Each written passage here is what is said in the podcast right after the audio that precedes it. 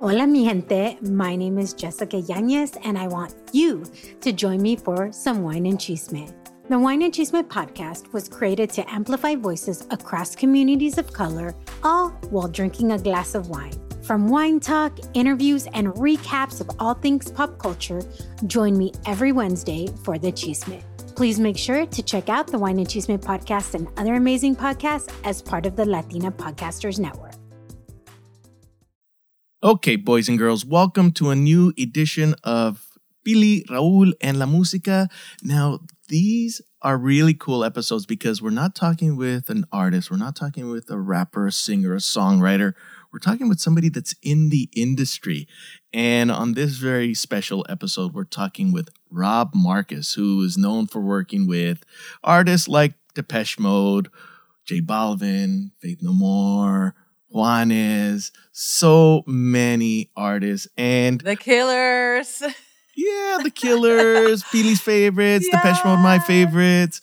And, you know, really to give us a little bit of an insight on the music industry side of things. What did you think of Rob? Oh, my God. I absolutely loved him. And like you mentioned, you know, so we're starting this new series of Pili y Raúl en la Música, focusing on the music industry, right? And we started off with Rob. And right, like you said, maybe he's not a musician, but he's definitely still a superstar. This guy is extremely busy, so we were very, very lucky that he took the time. Like, he sat with us for an hour and just really dug into his daily life at WME as a music agent and as a partner, and talked to us about Juanes and The Killers and Depeche Mode and all these amazing stories. It was so interesting, and I absolutely loved him. Very cool guy. I felt honored, in all sincerity, to have someone so important. Oh, yeah. Especially, and you're going to hear this right off the bat, how busy this guy is. It's unreal. So to be able to get him for an hour of his time, and he was genuinely happy to speak about these kind of issues and industry insights that you don't normally get to hear about. You know, everybody just sees, you know, the glitz and the glamour of all the stars, but then you get a little more of that background and really how much work it takes to get this stuff done and to develop these artists into these megastars. And he's brutally honest and very sincere about what he does and how he does it and why he does it. I mean, Rob oversees the music division's Latin group and primarily focuses on international deals for WME artists. This is an extremely busy and important person in the music industry. So we're so honored to kick off these monthly editions of Pili y Raúl en la Música, focusing on the music industry with Rob Markus.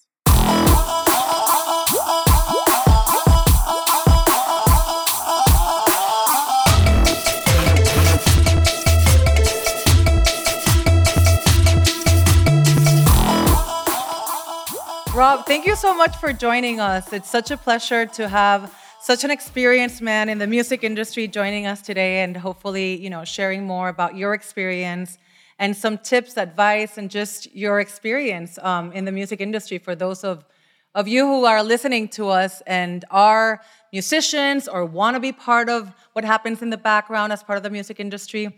With us, Rob Markus. Rob, as a partner and music agent at William Morris Endeavor, what is your day-to-day like? First of all, thank you very much for having me here. I love the program, and I think what you guys are doing is really great. So it's an honor to be here, and I'm happy to share my experience and my time with you and with the listener. So thank you very much. Day-to-day, it's very broad. I'm involved in, I've been an agent for 18 years, here in the States, helping to build what was William Morris and then became WME's international business. So primarily business outside of the US and Canada. But since then, I've also become very involved in our business in the US. This music business is really a global business. And in the past, really 5 to 10 years, it's become even more of a global business. So the range of things that I, as an agent, do is really, really broad. If I look at today, you know, one of my first calls was with another agent discussing the career of Andrea Bocelli's son. you know, my next call was with a client of mine who I represent, who are the Smurfs out of Belgium. You know, my next call was with colleagues discussing the global touring of Jack White, who's a client. My next call was with the management of Juanes discussing the upcoming European tour of Juanes. My next call was with a young lady who is interested in joining the agency and was referred to me. And she's a very capable Latina interested in a position with us. And I'm probably not remembering the next couple of calls that led into here, but eventually, sounds like a busy day.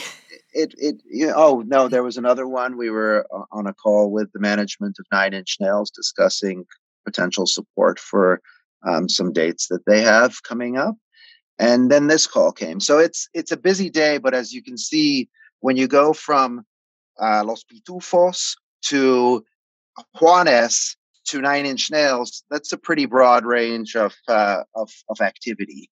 For the most part, it has to do with their live careers in terms of their touring business. With the Smurfs, we're involved in their film business, their live music touring business, their recorded music business. So it's a little bit broader than just on the live touring side. But for the most part, my days are filled with strategy and execution of touring activity for music artists. Wow, we love that all that happened before lunchtime in a day. That's crazy.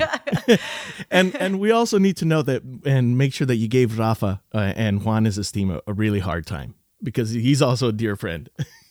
I've worked with Juanes, I think now maybe 16 years. And, you know, I am so fond of him and of Rafa and of the entire team and what they've achieved and what he's achieved. And not just in the realm of music, but in what he does in terms of social awareness and in terms of just in every way, family and across the board. And I've had such great experiences. I've been with Juanes from playing for the King of Morocco to, you know, Lollapalooza in Chile. So the range of opportunities that we've been able to do, and the, you know, to see the pleasure that someone like Juanes brings onto the faces of fans all over the world is really just priceless. It makes all the hard work really worth it. Yeah, well, that's pretty amazing. I mean, when you think about all these artists and all the backgrounds and where they're from and your travels and you being born in Australia, Hungarian parents, and just a massive mix of all these cultures that come into play for the people that you work with and represent, that's really cool. You know, you spent time in so many different countries, and you even spent time growing up in South America and different regions. How did that come into play, learning more about the Latin community? Well, I was very fortunate. I was, like you said, I was born in Australia, but at the age of 5, I moved to the Philippines and lived in the Philippines for 6 years. And in the Philippines, in the schools, you had to choose a language. It was either Tagalog, English, which I spoke, Spanish, or Mandarin. And I did start with Mandarin, but I quickly changed to Spanish. So I started learning Spanish at a relatively young age. And afterwards, we moved to the States and lived on the East Coast. My father worked for the World Bank, and he was responsible for some territories in Latin America. And so I had the good fortune of going to Peru at a very young age as an exchange student. I've been going to Brazil since probably 1982, 83, and have continued to go there. I've been going to Argentina for many, many years, with my best friend being Argentine. So I've had a really great opportunity to visit those territories in my formative years. And I was always impressed by the culture and the diversity in culture between countries and even within countries. So within Brazil, the range of culture that exists from the north to the south, these are massive countries. And I was intrigued. I was always a big music fan, and I was always very intrigued by local music, whether it was local folk music or whether it was rock music, or at the time, most of it was either some type of national folk music or some type of rock music that I was listening to. I just put it away in the back of my head that culturally music plays such an important role in these countries. I didn't think at the time that I would have direct involvement working with the region and working with artists from the region. But when I came to William Morris in 2004, and Mark Geiger, who's one of my mentors, brought me to the agency to help build out the international business. I started to see that in Latin America, there was just a lot of opportunity. At the time, there were very few promoters. It was kind of a duopoly between some big players. And there were many young people who were contacting me wanting to do shows. And they would find me because of the artists who I represented. And I decided that it was worth trying to to develop these up and coming young promoters. Some of them were in their 20s, early 20s. You know, fast forward 20 years later, or almost 20 years later, you know, that now they are major promoters in the region. You know, some of them are the owners or the promoters of Lollapalooza or other festivals down in the region. But that way of how I decided to kind of develop and work with these young up and coming promoters also A, helped build these incredible friendships with people, but also B, they trusted me and they would bring interesting local music to me and introduce interesting local music to me. So I kind of felt like I had a front row seat watching how these countries all flourished and developed in terms of music and new genres and so forth. At the time, it was a little bit tricky because Latin music hadn't yet had the explosion that it has had today. We had a real kind of feeling that it was coming. Mark was very much a pro-streaming person, and he felt that streaming was going to lead to a massive explosion of kind of niche genres.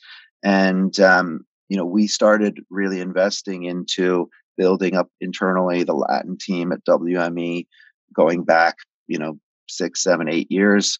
And as we did that, we had the good fortune of streaming exploding, and the proliferation of streaming, you know, has probably helped Latin music more than any single genre that I can think of. And I don't want to call Latin, I hate to lump it in as Latin music because there's so broad. Many. Yeah. It's so broad. Yeah, so please, so much. It's so big. Please don't take that.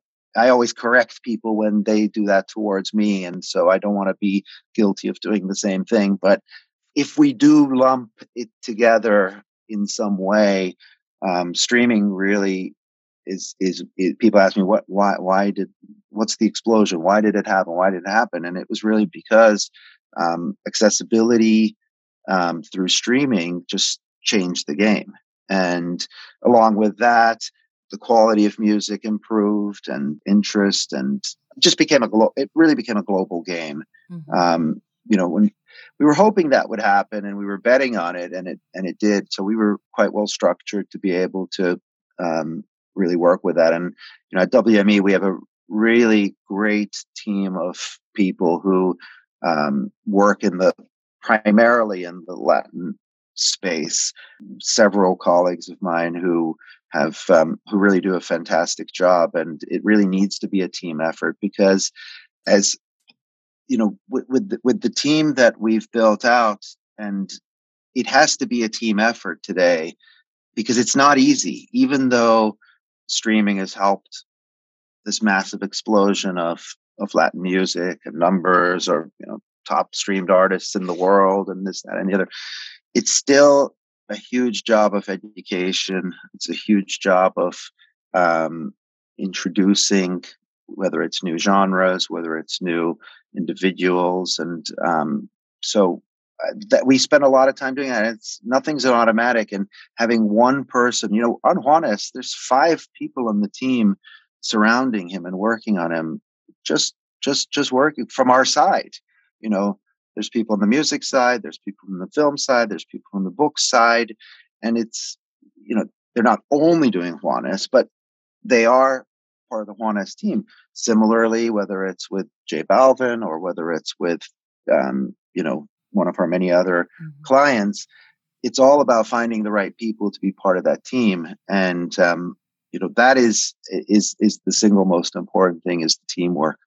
So finding the right person to be part of the team, does that mean they have to love the work of that artist, or not necessarily? I think being passionate about what you do and the artists you work with is critical. Is it always the case? I'd like to say yes, but, you know, at times we bring people in and then change them because for whatever reason they may not either connect with the project or they may not connect with the team. So in an ideal world, yes, I think it needs to be. The truth is, if we're not passionate about something and if we don't connect, it's probably not the right thing for us to be doing. And, you know, when I meet, and I just had a meeting with a client the other day, she's a very big artist. And I always tell them, go meet with other people as well. You know, see who you jive with. Go meet with other agencies. Go sit with other people. And when some of my colleagues first heard this, after the meeting, they were like, "What are you doing? Why are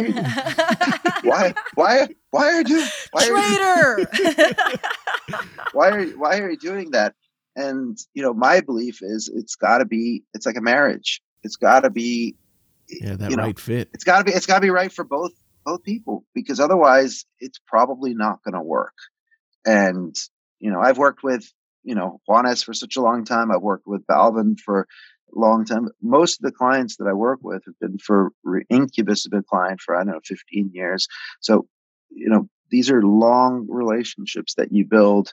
And if you want that other person to have also done their research and legwork and checked out and compared, and, you know, maybe feel confident that they did the right choice, right? 100%. After the Latin explosion, as we may call it, right now we all know that the U.S. Hispanic market is ginormous, right? And to the point where we're really not even a minority anymore. Are agencies like WME seeing us as general market, and does it actually matter? Well, it's an interesting thing that happened. We had an office in Miami, which we decided to close. And that was about 6 years ago now, maybe 7 years ago. And the reason we did is we felt that we were isolating and siloing the efforts in the Latin world outside of what was happening in the agency. By having the office there, very often it was an island and it was doing the things that it did. And it was just difficult to incorporate it into the agency as a whole. And what we decided to do was close the office. Doesn't mean we don't go to Miami 15 times a year or 20 times a year. Right. But what we did is we put the people into London, New York, LA, Nashville, who are working in the Latin space, and we developed those teams more in those different offices. And what it allowed us to do was to be closer with the Latin artists that we represent to everything else that was going on in the agency, whether it was in the areas of television, whether it was in the film, whether it was in the areas of commercials, or branding opportunities. And it just allowed much closer tie to kind of the bigger global picture of what's going on in terms of opportunities in the space. you know, my feeling is that the lines between Latin and non-Latin, or Korean and non-Korean, you know, the lines are getting blurred, you know, and we need to structure ourselves and act like that. So on almost all of the, not on almost all, on all of the teams that we have in the Latin world, or from the Latin world, we have Anglo people involved on them. You know, we have people coming from, you know, my partner on Café Tacuba is Kevin Shivers, who doesn't speak, he loves Mexico, but he doesn't speak much Spanish, if any, you know? Right. And he's done an absolutely incredible job for Cafeta, because he's brought differing views and different opportunities that may not be seen otherwise. And we really believe that that's the way that the industry operates. That's the way that music is global. That's why I said in the beginning, it's such a global business. You know, so when you say general market or Latin, I think it's all, I look at it all as a global business. Yes, there are certain genres which are, you know, more niche, but you know, if you look at something like Bomba Estéreo, who we've been working with for, I don't know, 10 years or something of the sort now, maybe more than that. You know, we look at them the same way we would look at, I don't know, The Killers or Nine Inch Nails, you know, and we want to bring them similar types of opportunities. And did you know that The Killers is my favorite band? No, that I didn't know. They're my favorite band, as Raul can attest, and everybody else in this podcast. My favorite band is Depeche Mode. So you work with a couple of our favorites. Yeah. And I'm very lucky. I have to say, I'm very lucky to have the opportunity to work with these incredibly talented individuals. And if you look at both of those bands, they're both really global bands. Mm-hmm. And, you know, if one of the things we really try to figure out, I'll tell you, when J Balvin first came into my office, he said to me, "I'm a global artist. I want to be a global superstar. I sing in Spanish, but I'm global."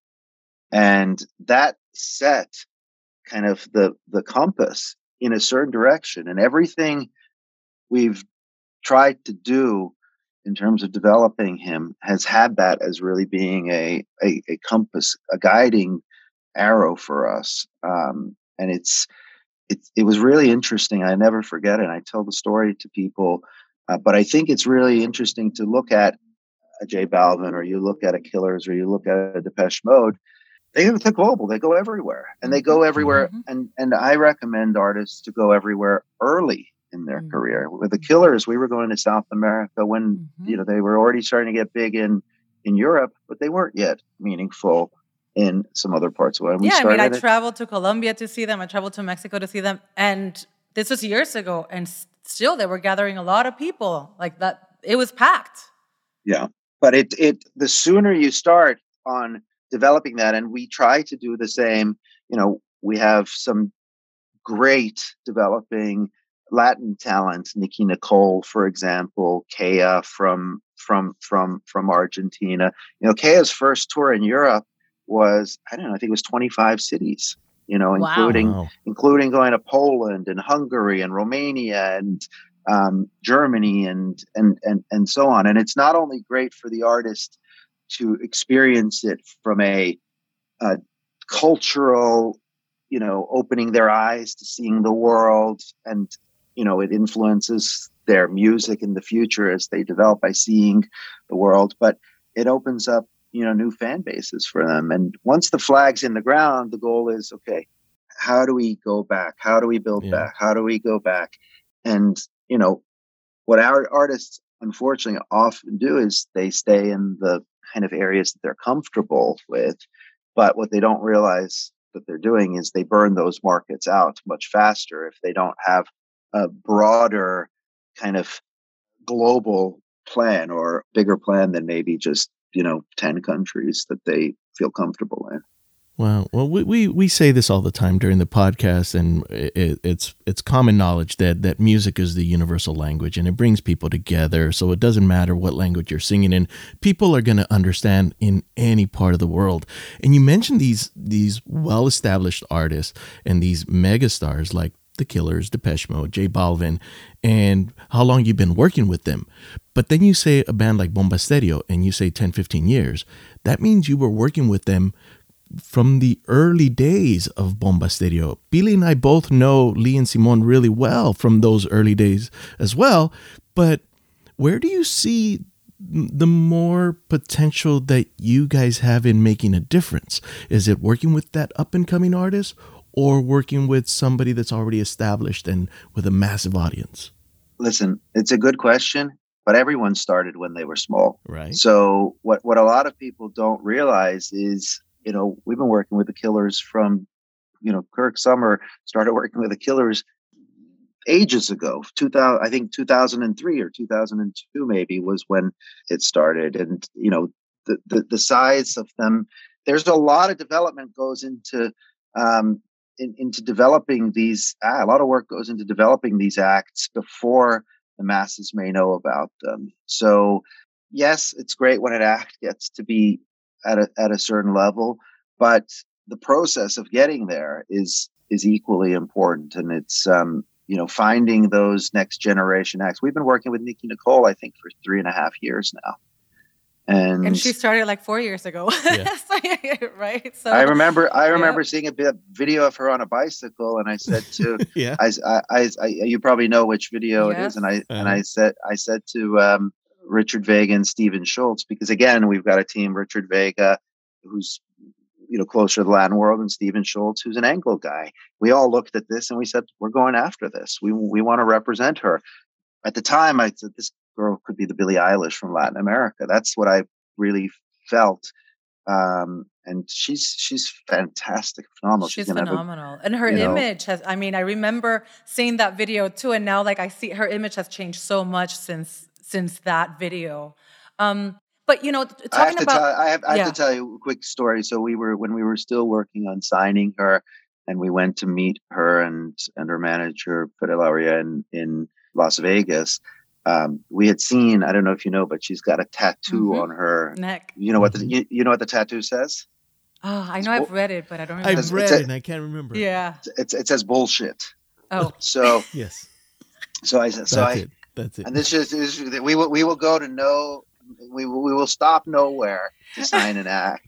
But I said to Richard, we got to get these tattoos. So he went and got, we took photos of it, enlarged it, and we had these temporary tattoos made. And he and I both had the bullshit. Oh my God, that's brilliant! had the bullshit tattoos, but we had our shirts buttoned up when we had a lunch. I think it was breakfast or lunch, and then we both kind of, it's kind of hot in here, and we took it off, and then we kind of continued having the breakfast, and then she goes, she noticed the bullshit tattoo. We have the photos somewhere. It's very funny. That's awesome. That's great, and what a great way to connect. You know, yeah, but those are the things that really I think are important and make a difference in terms of, you know, if she wouldn't have gotten it, then maybe she wouldn't be right for us. You know what I mean? Right. If those are kind of those little things where it's fun. You know, this is a job, but at the same time, we're not in a coal mine, and we're very lucky to be doing what we're doing. And so those are the small things that, you know, make it worth it when you are able to do that.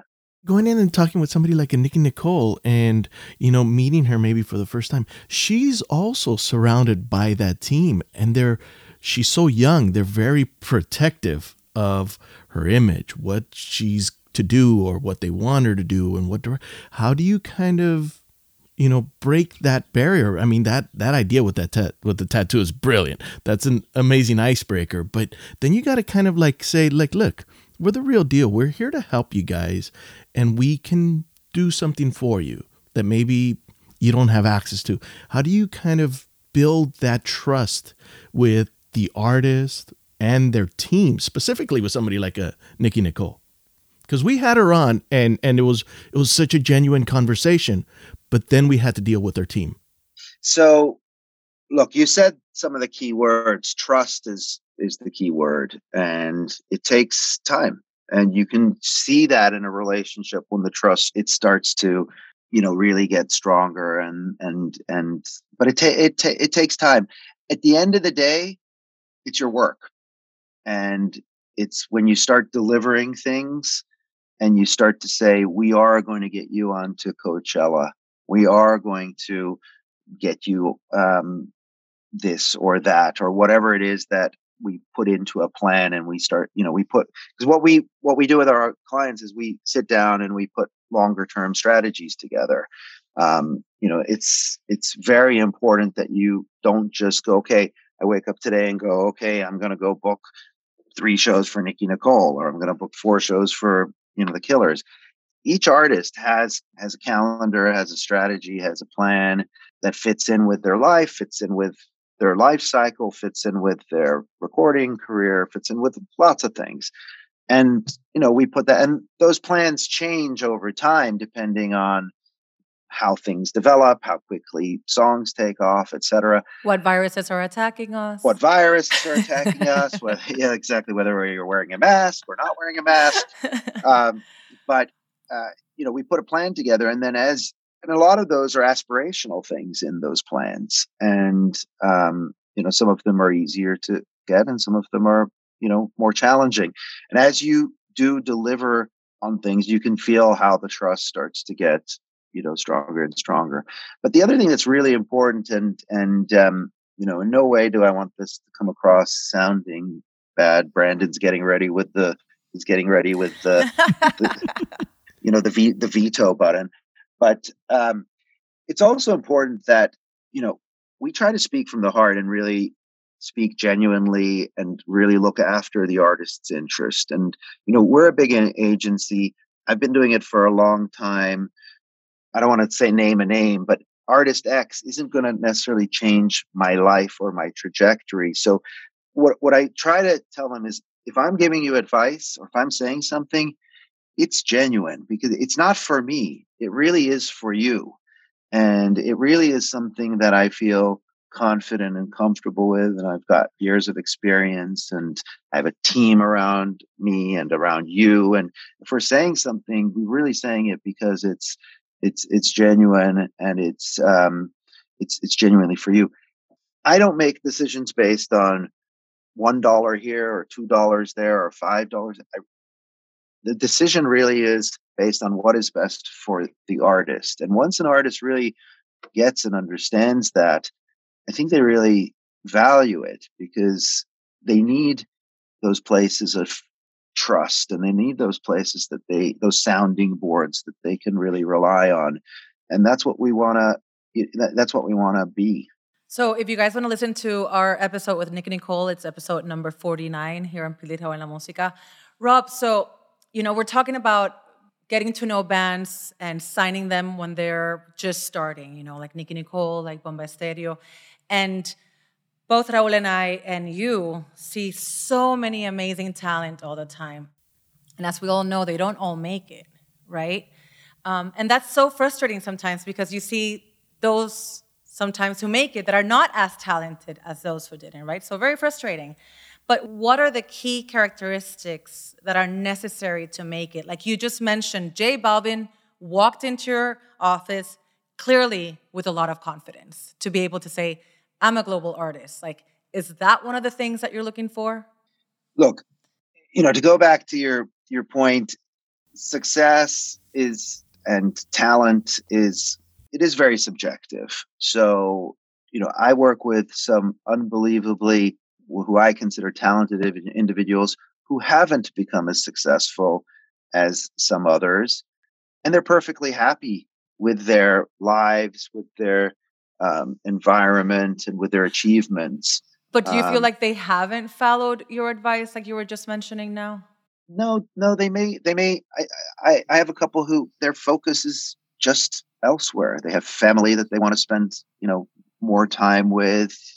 They just don't necessarily have the aspiration to be on the road 250 days a year. And, you know, they are perfectly happy doing one album every 3 years and then doing 30 shows and, you know, making a living from that. So I think there's a variety of types of people. You know, there are people who, yes, are focused and do want to become the next J Balvin or Depeche Mode or whatever, and don't make it. And maybe they do follow advice that's given. There is no exact formula. We know that, and I wish there was, and I wish we could guarantee it for people. And sometimes it does break your heart when you see someone who is, you know, in your opinion, checks all the boxes, yeah, more talented, yeah, and so forth. That's the reality of the business. And, you know, it's so cyclical in terms of what happened, what is hot, what isn't hot. And, you know, if someone is maybe late in a cycle and the cycle starts to drop. And how do you manage some of those expectations that they may have? Like that's, you know, you really try to do your best within kind of the you try to keep expectations as close to reality as possible. So often when we meet with people, we try to drill into what their expectations are. And if we don't think that we can achieve the expectations, then often we've said, listen, we're probably not right for you. Mm-hmm. Or we say, listen, your expectations are lofty. Are you prepared to adjust them? Because we think it's more in line with this. And sometimes it naturally goes in a different way. And sometimes it's a conscious decision to, you know, to go in a different way. But it is, it's a challenge. There's no, if there was a magic answer, you know, we'd be sitting somewhere else, but, Well, I think you guys are doing all right. I think you guys are doing all right in managing such expectations and really connecting with the artists. Listen, passion is the most important part of this. And if you have an artist and a team who's passionate on the artist side, and you know, you try to have an agent team who's passionate, that's the best you can ask for.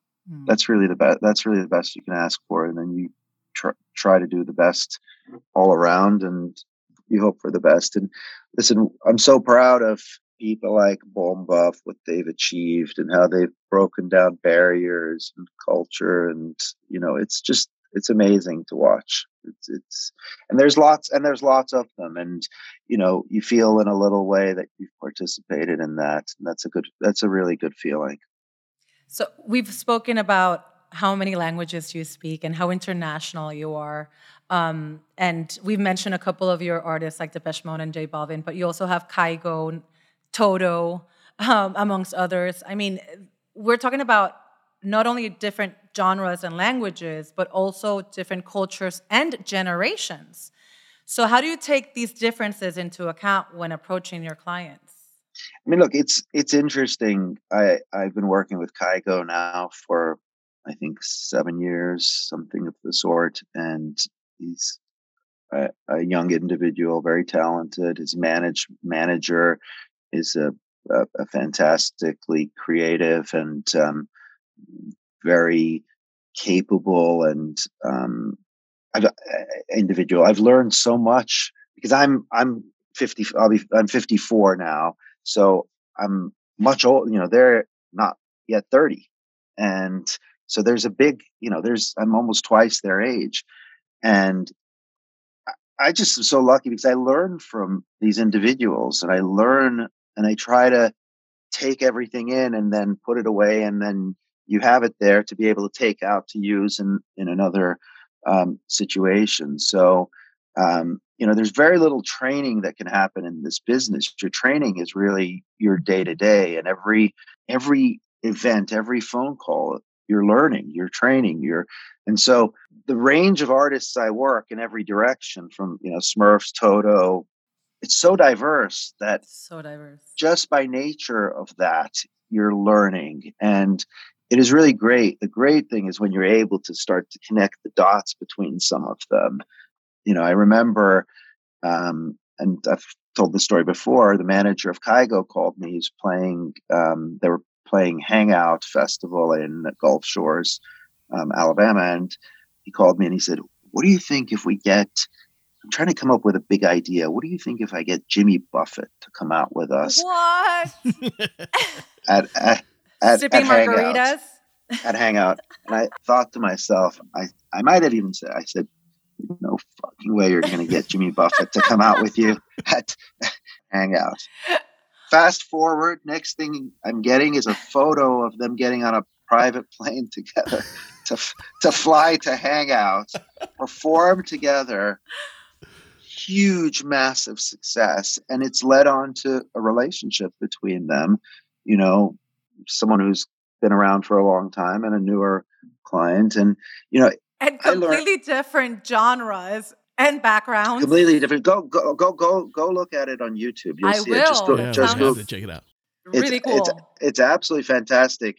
But what I learned from it, from this young manager who I think was, 24 at the time, who am I to say it's not going to happen? And no limits. You know, so that whole idea of no limits. And I think the younger generation, the attitude of really pushing the boundaries of what is and isn't possible is just, for me, it's great to see. And it's helped me a lot. And it's actually motivating when you see someone like that do something, you know, make something into a reality. It just reminds you that the world's a big place and anything's possible. Totally. Well, I mean, you answered one of my questions that I already wanted to ask is, like, you know, you work with such big festivals and, you know, trying to create, you know, that special onstage performance with collaborations of Latin artists and non-Latin artists. That's amazing that came through, you know, and I'm hearing kind of a parallel to the record labels and what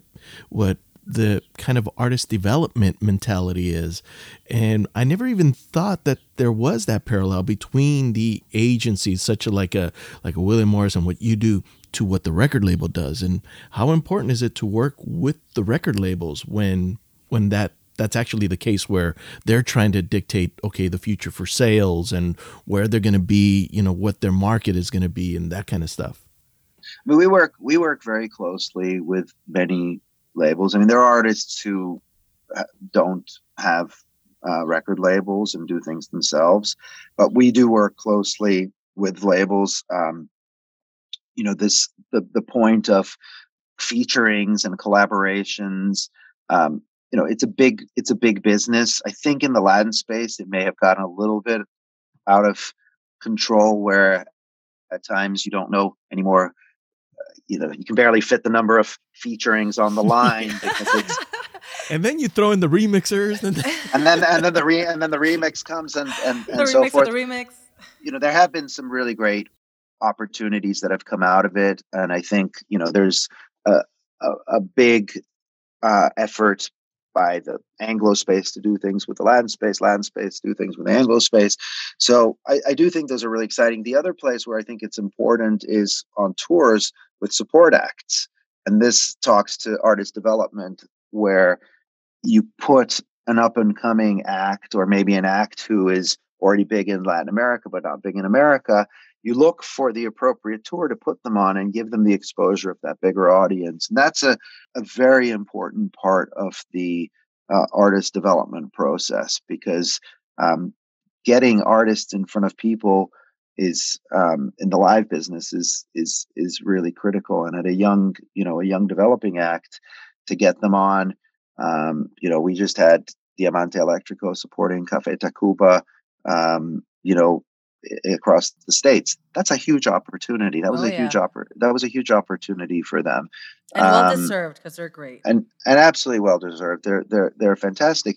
But it also helps in the development process. So, you know, on the back of that, we were able to go to Bottle Rock Festival and show that Diamante had done all these shows across America, and it made them more appealing to the buyers at Bottle Rock, and now they're going to be on Bottle Rock. So that's great. It's all part of the development process, and sometimes you have to convince artists to take less money than they might normally want because of the value of the development and the opportunity But that's, you know, those are challenges. So a lot of what we do is strategizing in that way of how do you, what are those stepping stones, and how do you get those stones in order to help to grow the artist's career. Well, thank you so much for your time, Rob. We know you're super busy. You probably have 17 calls in the next 2 minutes. They've all gone to voicemail already. But we really appreciate you sharing a little bit more about your expertise and your experience in the music world. And it's been super interesting. So thank you.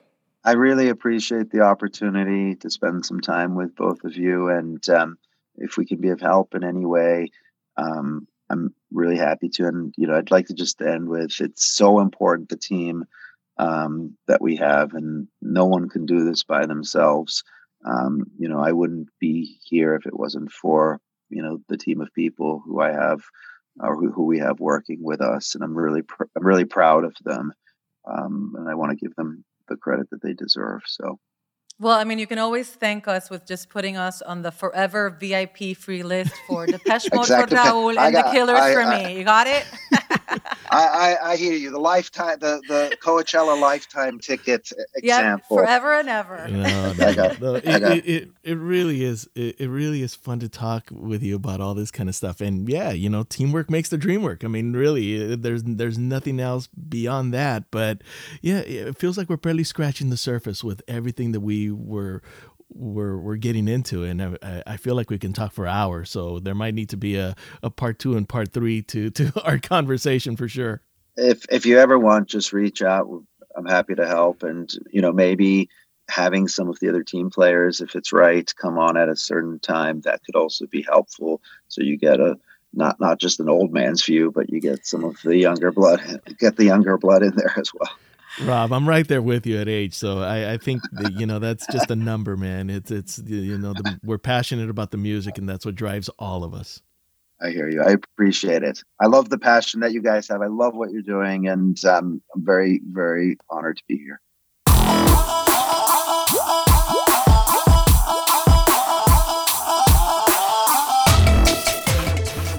What an impressive human being. Thank you so much again to Rob Markus for taking the time to talk to us, and to you guys who are listening that are in the music industry. I am sure these are super helpful, great advice, great tips, great way to have an insight into what really happens in the music industry in such a huge and important agency as WME. Yeah, I mean, when you say the name William Morris, you know that comes with the caliber of artists and clienteles. You know, so it was cool to talk with him. And yes, this is the first of our industry insider chats. And we got some really cool ones coming up. We got Diana Rodriguez from Criteria, Tomás Cookman from Industria Works, Nacional Records, amongst many, many others coming down the pipeline. So these are kind of a cool way to get just a little backstage sneak peek, not just with the artist, but with the business side of things. And some will be in Spanish, some will be in English. So make sure to tune in every month to these very special editions of Pili y Raúl en la Música, Music Industry Edition. Raúl. Pili. I'll see you next time. You got it. Bye-bye.